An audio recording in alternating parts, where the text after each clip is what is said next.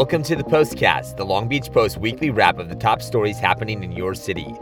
Join me, Jason Ruiz, as we recap the most interesting and important events covered by our staff this week as we continue our dedication to being your source for staying connected to Long Beach.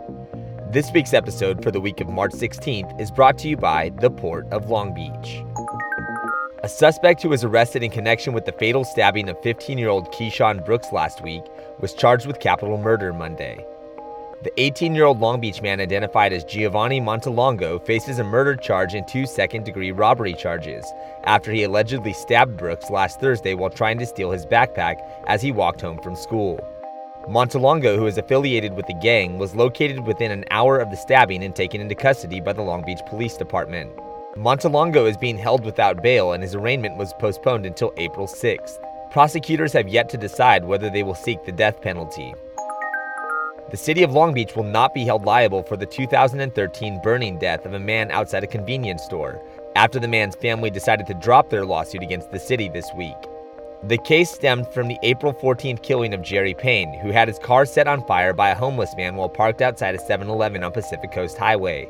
Although the lawsuit against the city was dropped, the family is still pursuing damages from the convenience store, claiming that adequate protection from dangerous transients was not provided. The suspect, identified as Raymond Sean Clark, was arrested after the incident and charged with murder. He is being held without bail at the Twin Towers Correctional Facility in Los Angeles. As the race for the vacant 4th District City Council seat comes to a close, one candidate is flexing her endorsement power. Herlinda Chico revealed this week that in addition to nearly every member of the current City Council giving her their approval, Mayor Robert Garcia and the man that she's hoping to replace, California Assemblyman Patrick O'Donnell have also joined Team Chico. The endorsements bring her total to over 50, which include community leaders both locally and at the state level, organizations, and businesses that have gotten behind the city council candidate.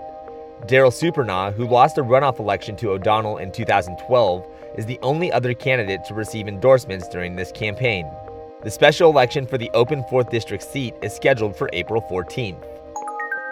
Long Beach will get its first taste of ciclovia as the city transforms a portion of Atlantic Avenue into a cycleway the first weekend in June. The word ciclovia is a Spanish term referring to permanent bike paths, but in this case, it will serve as a seven hour opportunity for cyclists, skateboarders, and pedestrians to ride and socialize without the threat of motorized traffic. The June 6th event is scheduled to take place between 9 a.m. and 4 p.m. on Atlantic Avenue, between Harding Avenue and Wardlow Road and is being organized by Beach Streets Uptown. Just week before its appeals case was to be heard in court, management at the Breakers building has reached an agreement with the California Department of Social Services to give up its license to continue operating as an elder care facility. Faced with multiple lawsuits stemming from allegations of elder abuse, the owners have tried for months to rid themselves of the property. News that the building was in the process of having its license revoked by the state surfaced last month, but today, a spokesman from the State Social Services Office confirmed a deal has been reached. As part of the agreement, residents will be given a 60 day notice to vacate once the deal is approved by the department's deputy director.